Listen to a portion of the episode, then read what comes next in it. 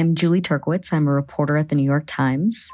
I have been trying to understand changes in migration. So I traveled with photographer Federico Rios to the Darien Gap, this hot, mountainous, 70 mile stretch of jungle straddling the border of Colombia and Panama.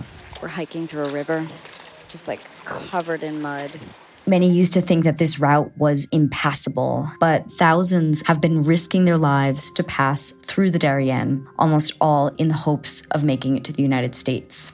We spent nine days hiking through the gap and weeks building trust and relationships with migrants, with smugglers, with migration authorities to even be able to do this reporting. We interviewed hundreds of people who have made this journey to try and grasp what's making them go to these lengths to find a new life. New York Times journalists spend time in these places to help you understand what's really happening there. You can support this kind of journalism by subscribing to the New York Times. From the New York Times, I'm Sabrina Tavernise. Here's what you need to know today. President Biden acknowledged on Friday that his administration would not be able to pass major climate legislation in Congress.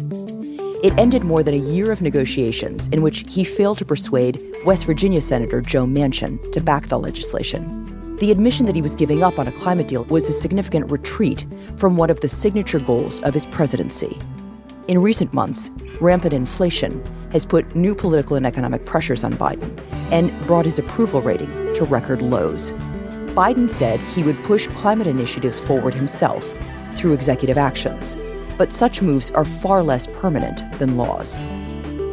And on Sunday, an investigative committee from the Texas House of Representatives released a report that found, quote, systemic failures in federal, state, and local police response to the May school shooting in Uvalde, Texas.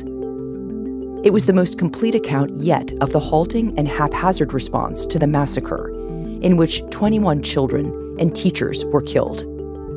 The report found that a better police response would not have saved most of the victims, as most suffered mortal injuries when they were shot by a high powered AR 15 style rifle in the early moments of the shooting. But the report did say that it was, quote, plausible that the victims who died on the way to the hospital could have been saved had the police response been faster.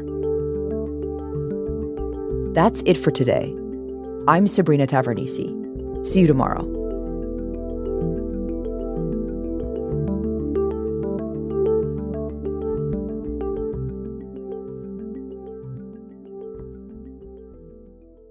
Looking for a new ride? Shop for your next car from the comfort of your home, 100% online with Carvana. Carvana has a massive inventory, including thousands of cars under $20,000. So finding a car that fits your budget and lifestyle is hassle free. Carvana makes car financing hassle free. Get pre qualified in minutes by answering a few quick questions. Carvana also offers customizable terms and payments as low as $0 down because payment plans should fit your plans. Visit Carvana.com or download the app today to find your next car without ever leaving the comfort of home or anywhere else. Terms and conditions may apply.